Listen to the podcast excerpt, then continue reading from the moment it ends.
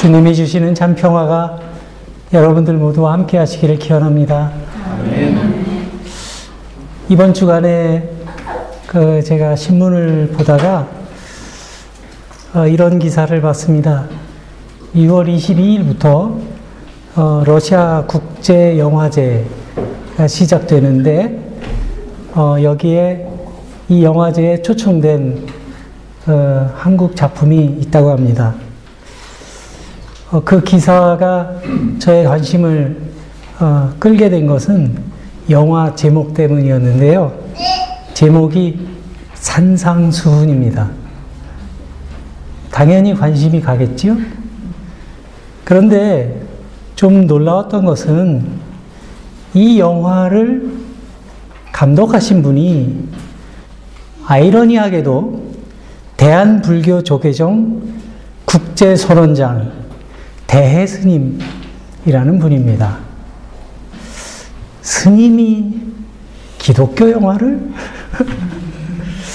그래서 그 인터뷰 내용이 또 궁금해졌어요. 그래서 어, 그 인터뷰 기사를 프린트해서 꼼꼼하게 읽어봤는데요. 이 대해 스님은 어, 그 짧은 인터뷰였습니다만은 어, 제가 프린트하니까 8장 되더라고요. 근데 기독교가 가지고 있는 그 경전의 핵심을 꿰뚫고 있다는 것을 그 짧은 인터뷰 기사를 통해서 제가 느낄 수 있었습니다. 어, 러시아 영화제가 끝나고 나면 한국에서도 개봉을 어, 할 예정이라고 합니다. 그래서 제가 아, 이 영화는 내가 기억해 두었다가 꼭 챙겨서 봐야 되겠다 하는 생각을 했습니다. 저는 진리는 아주 단순하다고 생각합니다. 진리는 복잡하고 난해하지 않습니다. 만약에 뭔가 복잡하고 아주 어렵, 어려운 것을 진리라고 이렇게 말하는 사람이 있다면 그거는 누군가를 속이려고 하는 것이거나 눈속임일 때가 더 많다는 것을 저는 저의 짧은 인생 경험을 통해서 알게 되었기 때문입니다. 만약 누군가가 저에게 복음서 중에서 가장 핵심적인 예수님의 가르침이 무엇입니까? 이렇게 묻는다면 저는 조금 더 주저하지 않고 산상수훈입니다. 이렇게 대답할 겁니다. 이 산상수훈에 예수님이 가르치신 내용에 정말 핵심이 다 담겨 있기 때문이에요. 그런데 이 산상수훈 가운데서도 한 구절만 꼽으라고 하면 어떤 구절을 꼽으시겠습니까? 이렇게 묻는다면 저는 이렇게 대답하겠습니다. 너희는 세상의 소금이라 너희는 세상의 빛이라. 저는 이 말씀을 꼽을 것입니다. 예수님이 이 말씀 속에 기독교의 정말 알파와 오메가가 이, 이 말씀 속에 담겨 있고 예수의 정신이 무엇인지 정말 압축적으로 담겨 있는 말씀이라고 생각하기 때문입니다. 그런데 제자들의 입장에서 봤을 때 이 예수님께서는 이 제자들이 평생을 정말 잊을 수 없는 그런 말씀을 하고 계신 거예요. 예수님이 지금 그곳에 모인 제자들에게 하신 말씀이지 않습니까? 너희는 세상의 소금이다. 너희는 세상의 빛이다. 여기 있는 우리들은 이 말씀을 이미 많이 들어왔습니다. 그래서 익숙한 말씀이에요. 그런데 이, 이 말씀을 처음 들은 제자들에게는 이거는 정말 충격적인 말씀인 거예요. 만약에 우리가 조선시대에 어떤 사람이 나타나서 백성이 나라의 주인이다! 만약 이렇게 외쳤다고 봐요. 그러면 정말 이거는 정말 엄청난 사건이 되는 일 아니겠습니까? 아주 충격적인 얘기가 되는 거죠. 왜냐하면 왕조 시대에 백성이 주인이라니 이런 말도 안 되는 얘기가 있냐 이렇게 생각하는 사람들이 더 많았을 겁니다. 마찬가지로 이 세상적으로 봤을 때는 정말 보잘것없는 인생을 살아왔던 이 제자들에게 예수님께서 너희는 세상의 소금이고 너희가 바로 세상의 빛이라고 말씀을 하신 거예요. 이 말씀이 정말 얼마나 정말 무게 있고 아주 정말 혁명적인 말씀이라는 것을 우리가 생각할 수가 있겠죠. 제자들과 이곳에 모였던 사람들도 정말 현실이 암담할 때마다 뭔가 지금과는 다른 새로운 세상이 오기를 꿈꿨습니다. 그리고 실제로 그러한 세상을 열어줄 메시아를 고대하고 있었어요. 메시아 대망. 이것이 바로 유대교 신앙의 핵심 사상이잖아요. 메시아가 와서 우리를 이 고난 가운데서 구원해낼 것이다. 이것이 메시아 사상의 핵심입니다. 그런데 예수님이 하신 이 말씀은 너희들이 바로 그러한 세상을 열어갈 주체다. 이런 의미로 지금 말씀을 하신 겁니다. 제자들의 입장에서는 한 번도 생각해 본 적이 없는 그러한 관점인 거예요. 만약 그곳에 모인 사람들이 예수님이라고 하는 스승을 만나지 않았다면 그들은 그저 이 팔레스타인이라고 하는 척박한 땅에서 그냥 뭐 태어나서 살다가 먼지처럼 사라져버릴 그런 평범한 사람들이었습니다. 그런데 예수님을 만나고 그분의 말씀과 만나게 되었을 때 이들의 삶은 우주적인 의미를 갖게 된 거예요. 그러니까 예수님의 이 말씀이 얼마나 지금 이들에게 충격적인 말씀이었는지 우리가 짐작해 볼 수 있는 겁니다.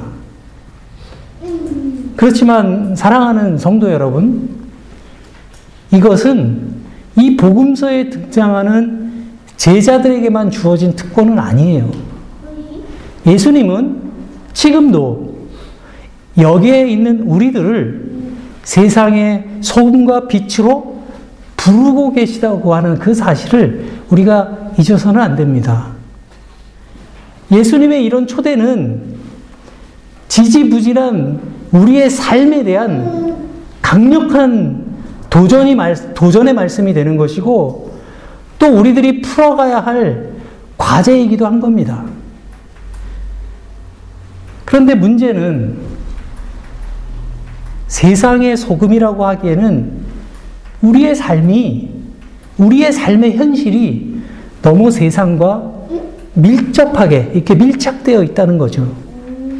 그리고 세상의 빛이라고 하기에는 우리의 삶은 너무 어둡습니다. 그렇지만 우리가 아름다운 인생을 살아가기 위해서는 세상의 소금과 빛으로 살았던 그러한 사람들, 믿음의 선조들의 삶을 우리가 유심히 살펴볼 필요가 있는 겁니다. 이곳에서 가까운 이 프랑스라는 나라에서 가장 존경받는 인물이 있어요. 어, 캐톨릭의 신부님인데 피에르 신부님이라는 분입니다. 이 신부님이 쓰신 그 단순한 기쁨이라는 책이 있는데요. 어, 이분은 무엇으로 그렇게 사회적 명성과 존경을 받게 됐냐 하면 평생을 집이 없는 사람들을 도우면서 사셨어요. 그런데 그 이 책에 보면 이런 에피소드가 있어요. 이제 이 신부님이 1940년대부터 이제 전쟁이 막 끝나고 나니까 얼마나 나라, 나라가 난장판이었을 거예요. 난민들도 많고, 뭐, 집을 잃은 사람도 많고, 그래갖고 이제 자기, 당신이 살고 있는 집을 개조해서 또 집 없는 많은 사람들에게, 어, 잠자리를 제공하기도 했죠. 그래서 그러다 보니까 이제 뭐 라디오 방송에서도 뭐 소개가 되고 그래서 유명해진 거예요. 소문이 난 거예요. 그래서 막 사람들이 이제 밀려드는데 크리스마스 때였습니다. 뭐 사람들이 그, 어, 머무는 공간은 꽉 찼는데 노인과 그 아이가 이렇게 함께한 한 가족이 신부님을 찾아왔대요. 근데 이 신부님이 이 사람들이 더 이상 여긴 자리가 없고 근데 그 이들을 그냥 돌려보낼 수가 없었던 겁니다.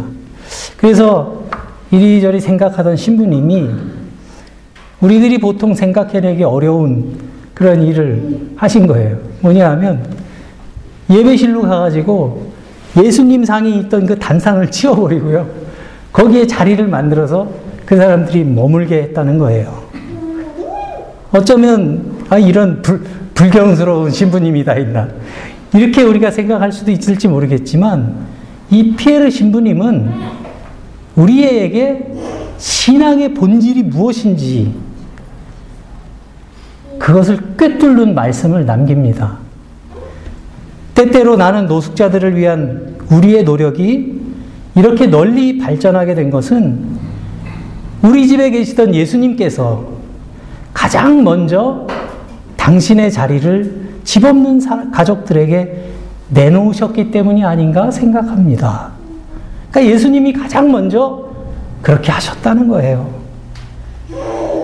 예수님께서는 이 세상에 가장 작은 자의 모습으로 우리의 곁에 찾아오신다고 말씀하셨습니다. 여러분들도 잘 아시는 톨스토이의 단편 소설에도 그런 비유의 이야기가 나오죠.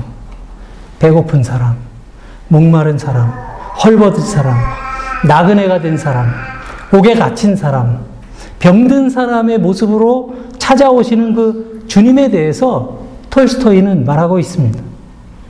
그리고 그렇게 찾아온 사람들을 어떻게 대하느냐? 그것이 곧 우리가 예수님을 대하는 방식이다. 그 이야기에서는 그런 교훈을 주고 있죠. 예수님께서 제자들에게 너희는 세상의 소금이요, 너희는 세상의 빛이라고 말씀하신 것은 이 사람들이 진짜 소금이고 빛이기 때문에 그 본질을 말씀하신 것이 아니죠. 그렇다고 이 제자들에게 새로운 율법을 주신 것도 아닙니다. 예수님의 산상수훈은 나를 따르는, 따르고자 하는 제자라면 마땅히 해야 할 일, 그러니까 실천의 덕목 또는 우리에게 익숙한 미션을 주신 겁니다. 주님은 우리를 위해 당신 자신을 내어주심으로써 친히 이 세상을 성화시키는 소금이 되셨습니다. 그리고 이 세상의 어둠을 밝히는 빛이 되셨어요. 그러기 위해서 십자가에 달리셨습니다. 그것이 우리의 믿음의 고백입니다. 그렇기 때문에 이 예수님을 믿고 따르는 사람들이 소금처럼 빛처럼 살아가기 위해서는 그 예수님이 하시던 일을 계속해서 해 나가야 하는 겁니다. 그런데 여러분, 오늘날 우리의 교회의 모습은 어떻습니까? 또, 오늘날 우리들을 크리스찬이라고 불려지는 우리들의 모습은 어떻습니까? 교회는 교회의 본질적인 사명을 감당하기 위해서 무거운 십자가를 짊어지고 좁은 길을 가고 있느냐 하는 말씀입니다. 또 오늘의 크리스찬들은 어떻습니까? 바쁜 일상에 쫓기며 소음과 빛의 삶을 뒤로 미루어 두고 삽니다. 이것은 본과 말이 뒤집힌 거예요. 피에르 신부님이 아주 귀담아 들은, 들을 만한 그런 말을 기록했습니다. 성소의 아름다움은 그 대리석이나 장식물에 달린 것이 아니라 그 성소 주변에 거할 곳이 없는 가족이 단 한 가족도 없다는 사실에 달려 있다는 것을 사람들은 언제쯤 깨닫게 될까? 이 피에르 신부님은 그 집 없는 사람들에게 집중했기 때문에 이런 말씀을 하신 거죠. 우리가 이것을 그대로 적용한다면 만약에 우리 주변에 눈물 흘리고 있는 사람, 절망하고 있는 사람, 실족한 사람들이 우리 주변에 있다면 그것은 이, 이 성소의 아름다움보다 더 소중한 것은 우리가 잃어버리고 있다는 그런 말씀으로 우리가 이해할 수 있을 겁니다. 사랑하는 교회 여러분, 교회가 가장 아름답게 서는 길은 다른 것에 있지 않습니다. 바로 세상의 눈물을 닦아주려고 이 땅에 오셨던 그 예수님의 손과 발이 되어가는 것입니다. 많은 교회들이 크고 화려한 건물을 지으려고 애를 씁니다.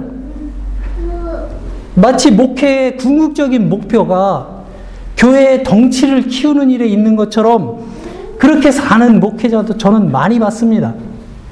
그들은 그것이 하나님께 영광을 돌리는 길이라고 믿기 때문에 아마 그렇게 살고 있을 겁니다.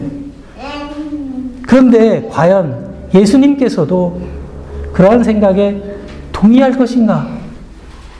라는 것은 우리가 한 번쯤 생각해 봐야 된다는 말씀입니다. 크고 화려한 건물은 있는데 그 안에 정작 예수님의 그 마음, 예수님의 그 정신이 사라져 버린다면 정말 그건 곤란한 일 아니겠습니까? 교회를 교회되게 하는 것은 건물이나 또는 제도나 전통이 아닙니다. 바로 예수 그리스도의 정신입니다. 오늘날의 교회가 오히려 주님의 마음을 아프게 하고 있지 않은지 우리들은 정말 겸손하게 돌아볼 수 있어야 합니다. 만약 오늘 주님께서 저와 여러분에게 너희는 세상에 소금으로 살고 있느냐? 너희는 세상에 빛이 되고 있느냐? 이렇게 물으신다면 과연 우리는 어떻게 대답할 수 있을까요? 아마도 저를 포함해서 우리는 참 안타깝게도 주님 그렇게 살고 있지 못합니다. 이렇게 고백할 수밖에 없는 형편이 더 많을 겁니다. 그런데 문제는 교회와 성도들의 형편이 이렇다 보니까 세상이 교회를 걱정하는 시대가 되고 말았어요. 이제는 세상이 교회를 향해서 질문을 던집니다. 당신들은 왜 있는 거요? 당신들의 존재 이유가 뭡니까? 너희는 누구냐? 이겁니다. 마치 하나님께서 에덴 동산에서 아담을 찾으시면서 아담아, 내가 어디 있느냐? 이렇게 하신 것처럼.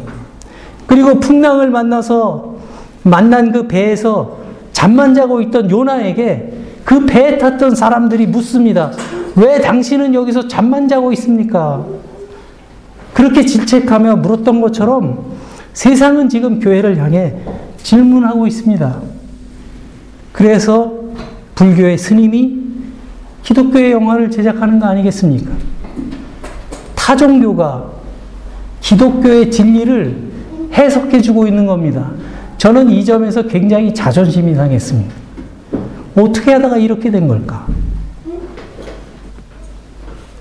저는 가장 먼저 우리가 교회와 크리스찬들이 바르게 서기 위해서는 우리 스스로를 존중해야 한다고 믿습니다. 우리는 하나님의 자녀로 택함받은 사람들입니다. 그런데 우리는 여전히 세상의 노예처럼 삽니다. 그러니까 마치 왕자의 운명을 타고났는데 사는 건 거지의 삶을 살고 있는 거예요. 우리는 이미 죄사함을 받았고 하나님 나라의 백성이 되었고 복음으로 말미암아 진리 안에 자유인이 되었어요. 이것은 성경의 선포입니다. 예수 그리스도께서 십자가에 달리심으로 이 땅 위에 선포된 말씀이에요. 그런데 우리는 여전히 죄인으로 살고 있고 이 땅에 속한 사람처럼 살고 있고 진리 안에서 자유롭지 못한 욕망의 노예가 되어서 살고 있지는 않은가? 먼저 하나님의 나라와 그의 의를 구하면 너희에게 필요한 모든 것을 주께서 채우시리라. 그런 약속을 받은 하나님의 자녀들입니다, 우리는. 그런데 우리는 여전히 다른 것에 마음을 뺏긴 채 살아가고 있지는 않냐는 말씀입니다. 우리의 영혼이 이 세상에 너무 깊이 물들어 버린 겁니다. 교회는 어떻습니까? 하나님의 뜻을 여쭙고 그 뜻에 순정하기보다는 나의 고집에 하나님의 뜻을 끼워 맞추려고 하지는 않고 있는가? 이 땅의 영혼들을 향한 진지한 관심과 사랑보다는 수적인 확장에 우리의 마음을 빼앗겨버리고 있지는 않은가? 불의하고 타락한 세상을 향해서 하나님의 의를 담대하게 선포하기보다는 사람들의 욕망을 부추기고 있지는 않은가 말입니다. 제가 들은 가장 황당한 얘기는 예수 믿으면 부자 된다 이런 말씀입니다. 교회가 너무 세상을 닮아버리고 말았습니다. 너무너무 마음 아프고 슬픈 일입니다. 형편이 이러다 보니까 교회와 성도들이 어떻게 세상의 소금으로 세상의 빛으로 제대로 설 수가 있겠냐는 말씀입니다. 우리는 말씀으로 돌아가야 됩니다. 예언자들을 통해서 우리에게 들려주시는 그 주님의 음성을 우리는 떨리는 마음으로 귀 기울일 수 있어야 합니다. 에스겔서 33장 6절의 말씀입니다.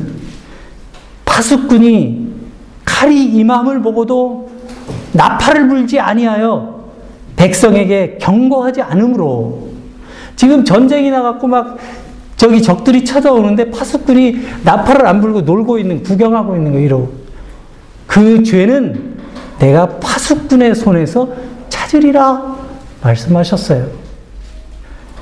고린도전서 14장 8절의 말씀에는 만일 나팔이 분명치 못한 소리를 내면 누가 전쟁을 예비하리오? 사도 바울의 얘기입니다. 만약 우리가 살고 있는 세상이 아직 너무 어두운 곳이라면 그 이유는 우리가 빛으로 살기를 포기했기 때문일 겁니다.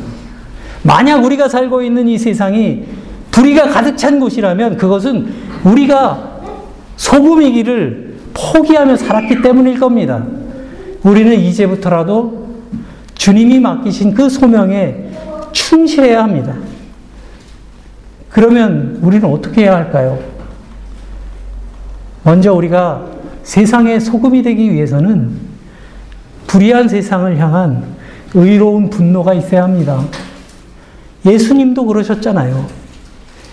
아무리 몸부림쳐도 인간다운 삶을 보장받지 못하는 사람들이 우리 주변에 많다는 사실에 대해서 마음 아파할 줄도 알고 또 그들을 돌보지 않고 외면하는 이 사회적 제도에 대해서도 우리가 의로운 분, 분노를 가질 수 있어야 합니다. 그리고 그냥 분노에만 그쳐서는 안 됩니다. 소금이 존재하는 이유가 뭐예요? 소금은 자기의 몸을 유지하기 위해 있는 게 아닙니다. 스스로 녹여 맛을 내고 썩는 것을 방지하는 것이 소금의 역할이에요. 죄 없으신 주님이 십자가를 지심으로 영원한 생명을 우리에게 주셨고 낮은 자들의 식탁에 동참하심으로 사람들에게 삶의 맛을 내셨어요. 이것이 소금으로 사는 방법입니다. 또 우리가 세상에 빛이 되기 위해서는 스스로 우리 스스로가 사랑이 될 수 있어야 합니다.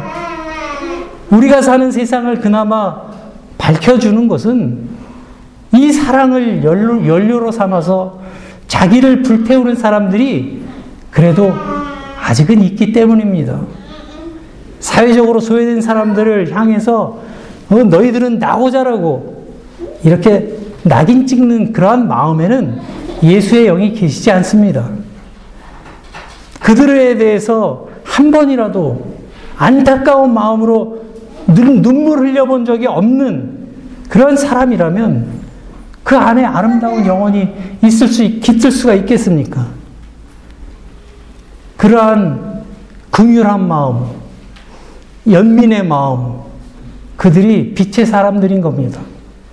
그러한 사람들은 산 위에 있는 동네와 같아서 세상에서 방황하던 사람들이 그 빛을 보고 아름다운 세상을 꿈꾸도록 만들어주는 것입니다. 예수를 믿는 사람들은 많을지 몰라도 스스로 그 믿음 위에 덕을 세워서 다른 사람들에게 영적인 감화를 끼치며 살아가는 사람들은 그리 많지 않습니다.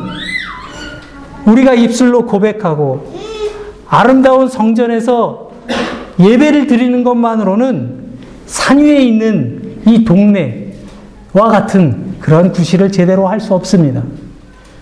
우리가 그리스도의 손과 발이 되고 그리고 그분의 음성이 되기 시작할 때 우리는 비로소 산 위의 동네처럼 이 땅 가운데 희망의 빛이 되어가게 될 것입니다.